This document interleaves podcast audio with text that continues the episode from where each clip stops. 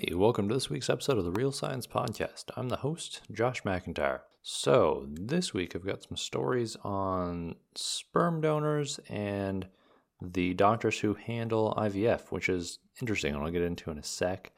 Um, I've also got a story on kind of the issues around genetic testing and genetic sequencing and stuff like 23andMe and kind of what it means for the possible future um, of genetic testing in regards to if you take a 23andMe test, or you take some kind of a DNA test today, get the results back, say next week, which would be amazing, and then it comes up and says, You've got a gene variant here, but no big deal. And then in three years' time, find out actually that gene variant means that you're more likely to have some kind of cancer, say ovarian cancer or lung cancer or something like that. But they didn't know that when you first took the test. What does that mean? Are the doctors responsible for that? Should you be updated on that? How should people go about contacting you? So that's an interesting story as well. Um, and finally, I've also got a story about a new body farm that's potentially opening up in the UK um, and what that means and why people are kind of against it.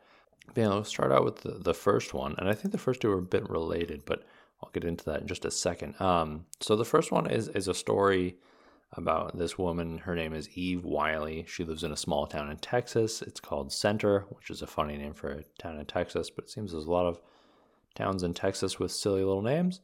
Um, either way, she was born in 1987, um, so she's about 31 years old now.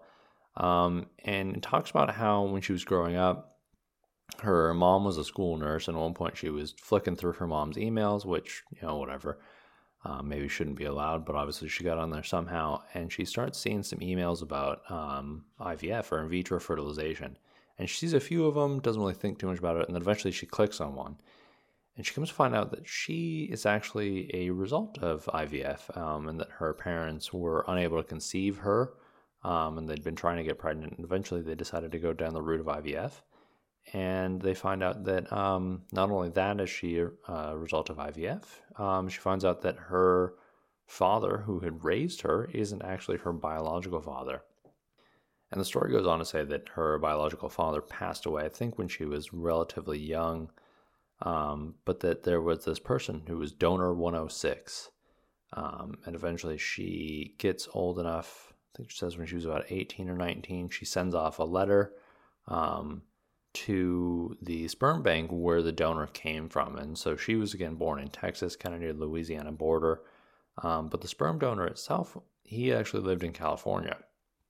So she sent a letter off and asked for some information on him. And the um, sperm bank actually agreed to then pass the letter on to donor 106.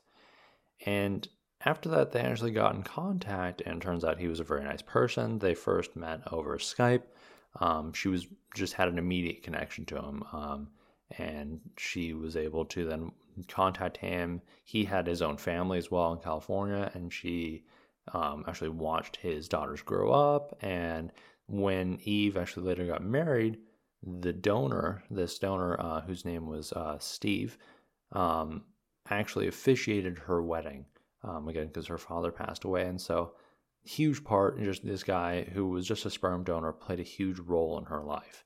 And she thought, you know, it's, it's a it's a messy story. It's maybe a bit complicated, but realistically, things have worked out for the best. Um, and you know, she couldn't, she wouldn't really have it any other way. Well, the interesting thing comes. Obviously, we all know that DNA testing has been around for a little while. So 23andMe, Ancestry.com, um, Family Tree, all those different websites and stuff like that that offer this genetic testing. So the story goes on to say that she basically, you know, started to get interested. And at first, she wasn't really too worried about it. But then she thought, you know, maybe he's fathered other children around. Maybe he's part of, um, you know, because he was a sperm donor. Maybe there's other half siblings she has. Maybe she would have an immediate connection with them, or you know, it'd be nice to know who they were. So she goes ahead and does one of these DNA testing. I think it says she does um, 23andMe, though I'm not sure. And uh, the testing kit goes out sends it away.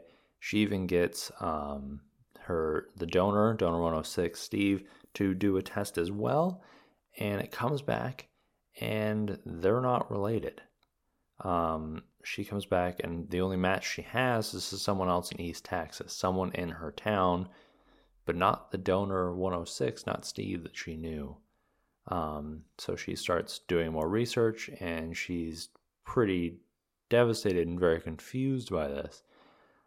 And what happens is eventually she contacts someone who is um, shows up on her on her family tree DNA or her DNA match that's someone else that lives somewhere in Texas, and she contacts him, and he says, "Oh, I've only got one one uncle, and he lives in East Texas, in the same town where the IVF clinic was." And when she comes to find out, is it kind of just hit her all at once that the donor 106 isn't her biological father. We've already associated that, but what probably is is that the fertility doctor who ran the IVF facility is her do- is her biological father. So here's the thing is that this is, story has played out in a couple different ways. There's another article I read um, a few weeks ago, which I'll see if I can, I can pull back up at some point, putting a link to the comments or putting a link to the show. Um, but this has happened a few times, and the Mar or Eve rather in the story um, contacted the doctor, and he gives an explanation as to why this might have happened. Now, the other story that I know of happened in the Netherlands, where the fertility doctor has since passed away, but he basically fathered, I think, about 60 children or 70 children. So that's a high number.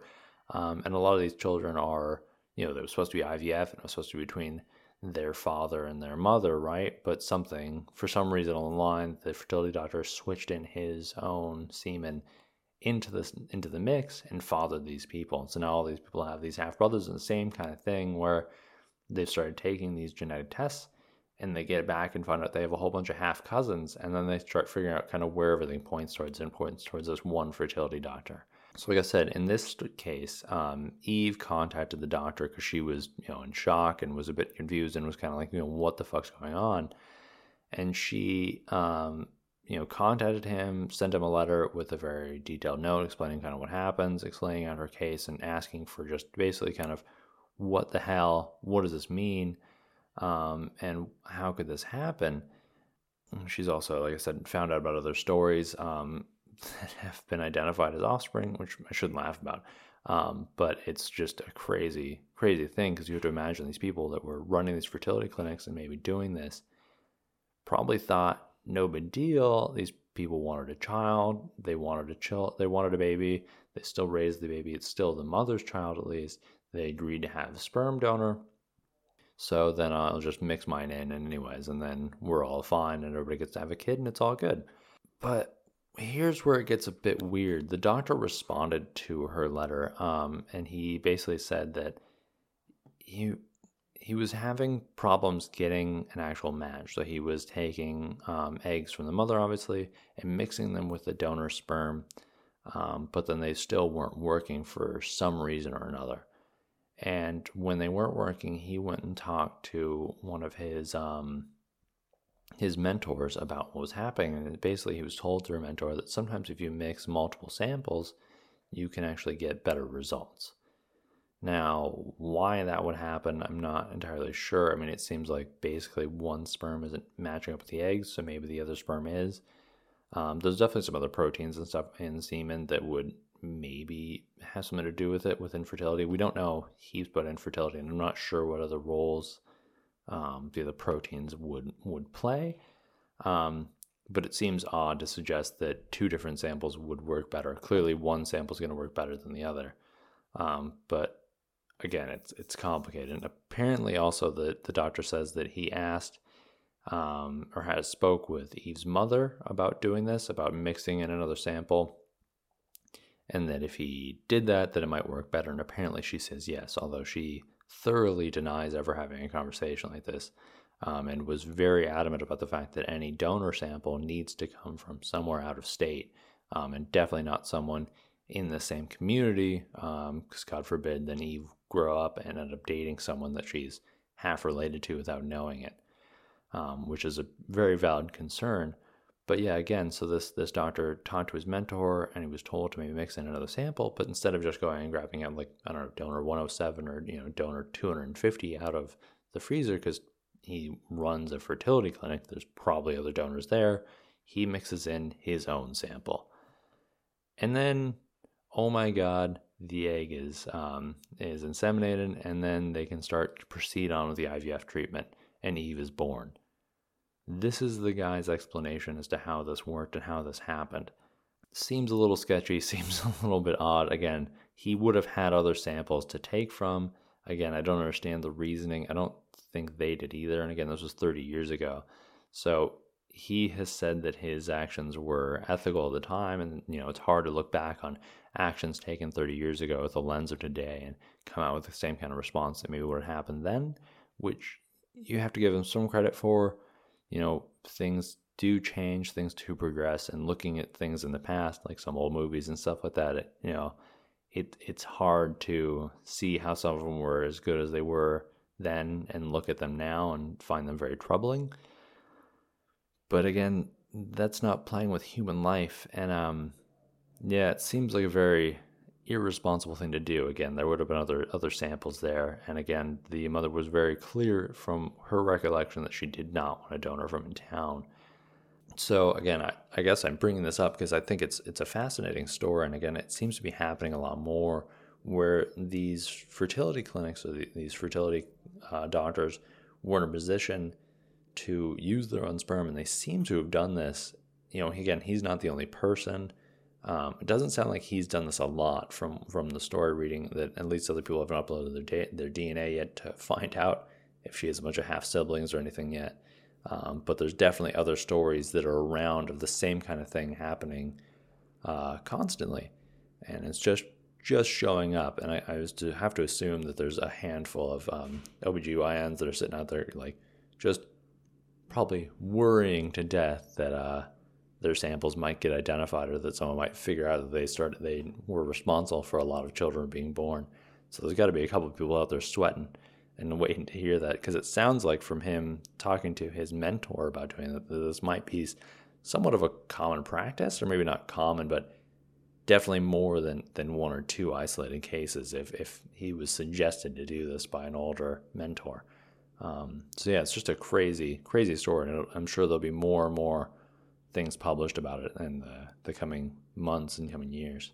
Um, but with that, I'm going to move on to the next one, which is about uh, medical DNA sequencing and kind of lawsuits and legal questions around it. So, like I was saying before, it's it's weird because people are doing these genetic testing, but and I tweeted this article out as soon as I read it. It's a, it's from a few weeks ago now, or it's published on April 26th, um, and it's published in Science magazine. Um, but yeah, it's, it's it's strange because our identification, our knowledge around genetics is is constantly expanding, and to suggest that it's not changing would be irresponsible. So, I mean, we know we've we've got you know the human genome, which is still constantly being updated. It's still not technically complete, but it's about as complete as it's really going to get. There's certain sections of DNA that are just difficult to read um, because of some of the structures around them. It's difficult to separate out um, some of the proteins that help keep the DNA together. Um, it's also just difficult because also our DNA isn't necessarily the same in every cell. Um, I know we're taught to believe that, but it's not entirely true. Um, yeah, so it's just complicated. And again, knowing what individual base changes when you can have a single nucleotide being different and resulting in you know a wholly different operation of a whole gene a protein, and then that having a knock-on effect to whole systems within cells, and that causing cancer, especially um, in various cases, or causing other um, genetic diseases and stuff like that. Knowing what every single protein can do, or knowing what every single you know, every time that one single nucleotide is important is a lot of data that we just don't have yet. And some of it we just haven't found, like basically the case studies, people just haven't done the research. So, like I said, there's also a lot of these orphan diseases um, where, you know, maybe 500 people in the whole world get them. So nobody's doing research and nobody's even necessarily identified some of them as a disease yet or is trying to do anything about them, like um, different mitochondrial diseases and stuff like that.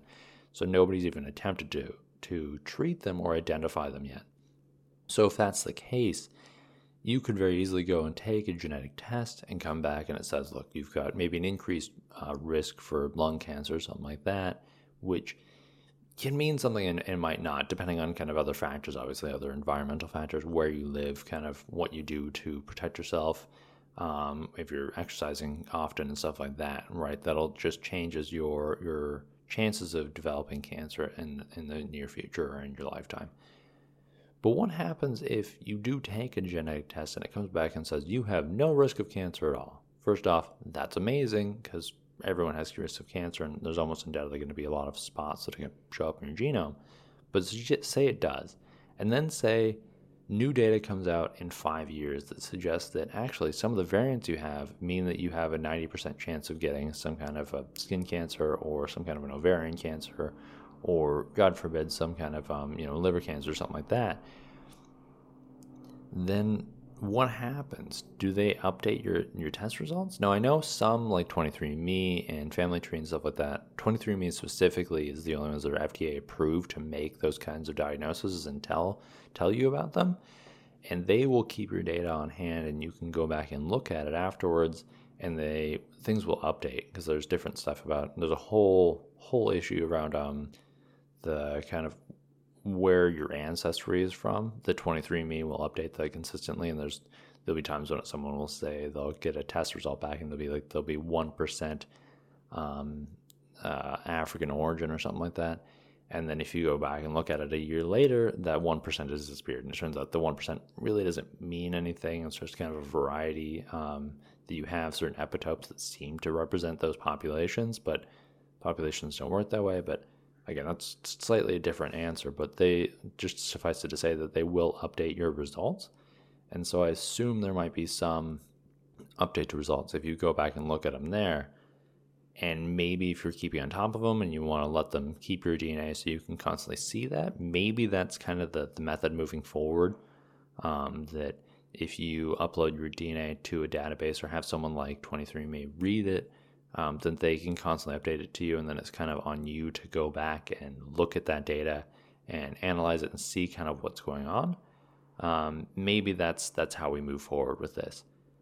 But we'll see. The other the issues that this article is specifically talking about, which again I'll put a link to in the um, description, um, is talking about how what happens if someone comes in and you're trying to diagnose them. So this is for doctors specifically what do you do? So maybe you do a genetic test, but it comes back and says nothing's there. And you're trying to figure out what's going on. You're trying to solve their, you know, their diagnosis. You're trying to figure out how to treat them better. But then again, in three years, new new data comes out. Even if it's you know two months down the line, new data comes out that says that you know actually this genetic sequence that they have actually is important. Well, first off, how do you do that? How do you, as a, as a care provider, deal with that? And what do you do as a standard of care? Do you have to go back out, reanalyze all this data constantly? So you've got to keep a huge genetic database that's constantly up to date and helping people identify, you know, constantly reviewing all the literature so you can identify these genetic variants. And then if you do identify it, do you then have to go back out and help the person or tell them what's going on so you have a treatment? You know, ideally, doctors want to treat their patients and want to help people where and when they can. So if that's the case, if we're going with that's the case, then you have to reach out and keep in contact with all these people. But if they change their phone numbers, how much how much work do you have to do to try and get in contact with your patients again? And it's it's just this whole mess of kind of the lawsuits that are almost definitely going to be coming in the next few years in regards to kind of what's going on with this genetic sequencing um, ability and kind of how people are going to be able to um, to basically if they want to be able to sue their doctors because then what's the duty of care in a doctor's position or a physician's position like that? Um, what are reasonable steps for them to take to recontact patients and actively then treat patients? And how are they able to then you know how clinically relevant is it for that information to be used so yeah, i think it's just a really it's, it's a crazy story. I'm not. I don't think I'm doing the story quite um, quite justice, but I would recommend reading it if you have any interest in in kind of genetic testing and kind of the bounds of, of where it's going to push in the next few years and kind of how this is going to really change the landscape. I think genetic testing is going to be continue to be huge for a long time, and as people get better at it and more kind of companies keep coming into the space because there's all these startups that are coming in and really trying to push the boundaries on, on what's possible. And if as more companies get FDA approved or you know approved in other countries to actually give people information about their um, the genetic status and their status in regards to different cancers and different possible diseases, there's going to be a lot of questions there. But I think the model is probably going to really push towards something like 23andMe, where they keep your data on hand and it's up to you to go back and check constantly. And so there's going to be large databases out there, which then um, the privacy advocates are going to get all over me because if you want to do that or if you're interested in doing that, people are really worried about what happens to your data there. And we know that 23andMe is working with GlaxoSmithKline and selling them data to use um, for doing genetic research for potentially developing new new drugs and stuff like that. Um, and so, if people are really worried about privacy and that whole privacy debate on what to do with DNA it's a very complicated one, but I think some people are just really fear mongering a lot. Um, and realistically, there just needs to be a push for new laws so that insurance companies and um, and employers really won't have access to it and they won't be able to potentially you know keep you from doing a job or, or put you into a different uh, insurance bracket based on your own genetic ability but the insurance companies are constantly pushing for basically tailored um, medicine and i think there's something really to that that if you can do your genetics have your whole genome sequence um, and checked then you can have tailored medicine based on what's going on, especially if you've got a really rare disease, like I said, like I was talking about one of these orphan diseases, or you get some kind of condition that doesn't really connect to other things and doesn't really make sense. Having your genome read by someone who knows what's going on and the ability to constantly go over it with with um, with the right kind of researchers means you can have an enormous amount of information about kind of how your body responds to the world and actually you know maybe can tell you what kind of diet would work better for you and you know things like that. So there's a lot of information that can be gained from this um, but it, yeah it's definitely going to be an interesting few years um, with genetic testing the way it is and uh, with things that are bound to happen because things are moving quite fast and it's difficult for legislatures and stuff to keep up but with that happy note, let's move on to dead bodies. All right, so dead bodies. So there's it's uh, this is in in Nature, um, the scientific journal, and it's just uh, on their website.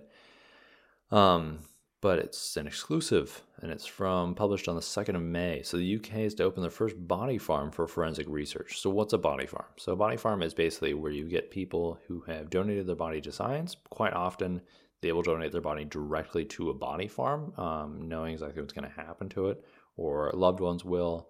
Um, people put this in their will, and it's there's a whole. It's really interesting too. Um, I went to a talk uh, about a year ago, two years ago, um, with someone who was setting up and establishing the, the first body farm in Australia, which is uh, near Sydney. And she was saying that when they've got people who donate their bodies, she's like, it, they've actually got huge numbers of people who try and donate their body. But the whole thing is, it's about a matter of timing and kind of who that person is as well, because they're setting up um, experiments for uh, de- testing different things. So uh, this gets a bit gruesome. Um, but basically, if, if, if when police find a, a body out in the woods or they find a body in a suitcase or something like that that a killer has left behind, someone is trying to hide.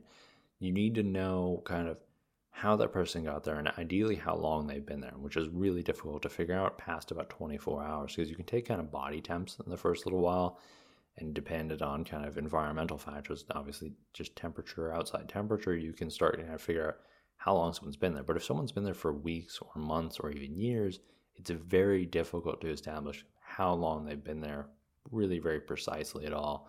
You can get within a couple weeks. After a couple weeks, you can start to figure out they've maybe been here two, three weeks. But it gets difficult, and that if you can figure out how long someone's actually been there, you can really nail down more of a timeline, and actually will help you identifying suspects and help you deal with people um, lying to you about their whereabouts and, and giving you false alibis and stuff like that. You can really actually nail down who the killer is and get hard evidence on, on what happened and how they got there. So that's really important. And what body farms do is allow you to basically study a body as it decomposes in different environments. So again, the first body farm that was ever established was in Knoxville, Tennessee, and it was established in 1981. And there weren't any other body farms for I think almost 20 years before other ones started up in the US. And I think there's only about six in the US. But what's really interesting as well about body farms is that these different sites are actually very um, variable. And so that a body farm in Knoxville, Tennessee will tell you how bodies decompose around there and kind of that latitude. But if you find a body up in Washington State, the same same kind of things don't actually occur. They're very different in how the bodies decompose because of the different environments, because of the different temperatures, different animals, and so forth. Hence why there's a body farm in Sydney, hence why there's body farms in other places. But this will be the first one that's opened up in the UK. And in the article, they talk about how it's it's really needed to better understand how kind of bodies will decompose there because it's, again it's very specific to a certain area based on local environment and stuff like that and local animals and stuff as well so the other thing in body farms as well is they will put thing put bodies near like different ant mounds or different insects to then see how they will interact with the body, and also they will test soil samples at different different points farther away from the body as well because something that's constantly strange to me, but um, but I think is very interesting is the fact that basically once a person dies, you're now biohazardous waste. Now that makes sense when you're thinking about like things leaving a hospital, though it is still a bit odd. Because if say someone has, you know, uh, their pancreas removed or something like that, that is actually biohazard. And that's why they most often won't let you take it with you because they can't just let biohazard walk out the front door because who knows what you're going to do with it, liability, stuff like that.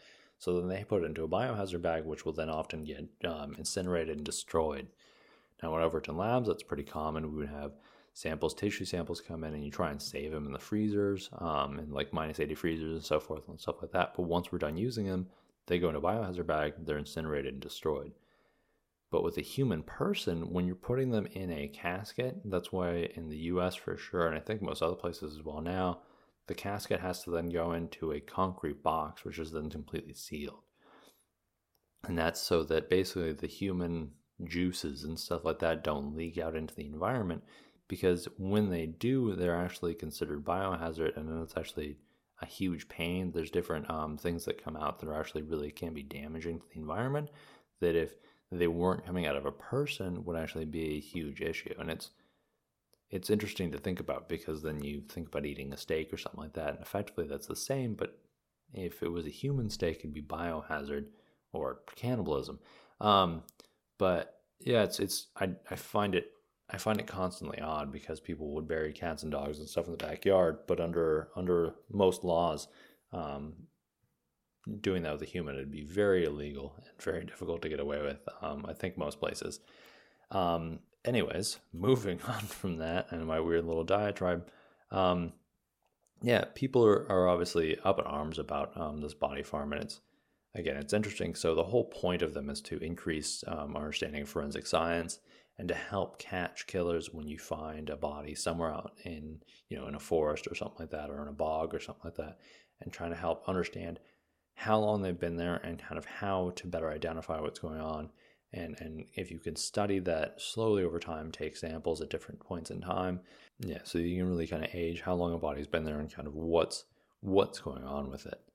Um, but like i said there's people who are um, very much against body farms and the reason basically is they kind of just feel icky about it. So they, they talk about how it's a grim purpose and they don't think it's incredibly necessary. They don't think that, you know, the information we've gained from them is incredibly useful because they say there's a low number to really give any kind of actual idea um, of how much value that the research from body farms can be used for because there's just so few uh, results that are, are, quite invariable, it seems like.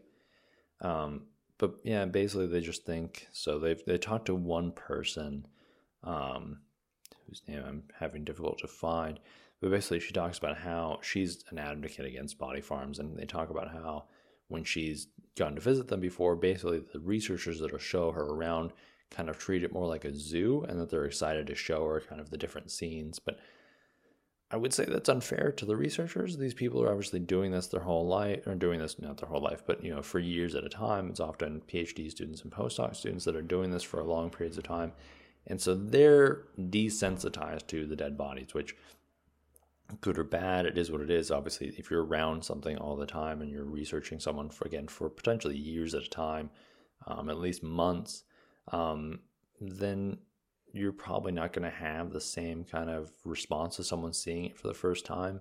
And they might be quite excited because they want to tell people what their research is and why they think it's really interesting. Again, they're spending heaps amount of time doing this research and, and, and wandering around there. So they're not going to have the same response as someone to the outside. But what I would also say is that most people have a deep respect for the bodies that are donated, same as the bodies that are donated to science.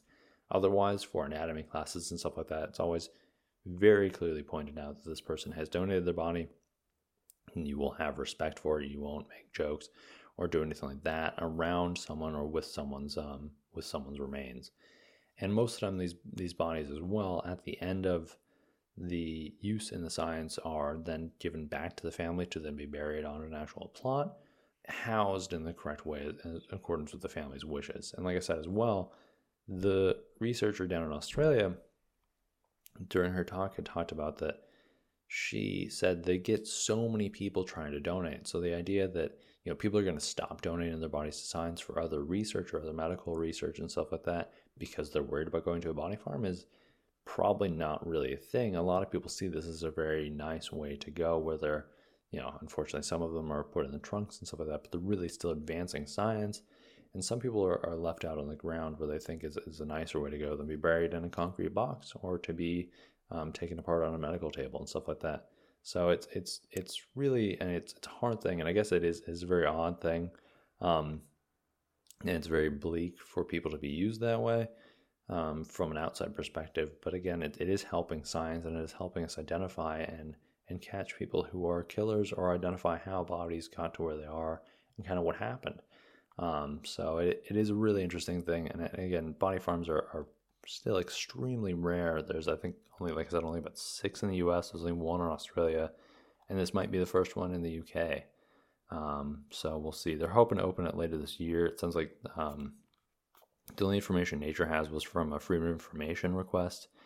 Um, and it sounds like it might be out of Porton Down, which would make sense. There's a bunch of forensic labs and stuff out there as well. Um, but we're not quite, they weren't sure and they weren't saying where it was. They're obviously trying to be quite hush hush, hush, hush on it. They don't want people to find out about it too early and then get up in arms and, and kind of freak out about it because there's a whole issue of people donating their body to science for use in a body farm, which I guess currently is illegal in England, or at least isn't legal somehow. There's no way for someone to do that, um, whereas they can donate it for other medical purposes or stuff like that um, yeah, so it's interesting, and I guess it sounds like they're trying to set up kind of the legal framework of how that goes down, um, as well as establishing a, an area which would be used that and kind of set up again a legal framework for the location to be active. Um, yeah, so we'll see. Uh, again, it's interesting. It's just a, a neat story that's coming out, and it's hopefully something that would be catch on more, so we can help um, really push forensic science forward because there's a lot of issues with forensic science that some of it unfortunately just isn't scientific. Um, and it seems like dna is really our best bet but then it seems to get over over relied upon um, as well. So yeah. I think that's all for me today. I talked for quite a long while. So hopefully you enjoyed the show. If you did check out my patreon which is at patreon.com slash scifixion um, S C I F I X I O N, or check out my website, which is scifixion.com. Um, have a look. I've got some stories I've written up there and some other short stories and stuff as well. Have a look at that. Let me know what you think. Or follow me on Twitter on McIntyre Science. And uh, yeah, talk to you guys next week. Bye.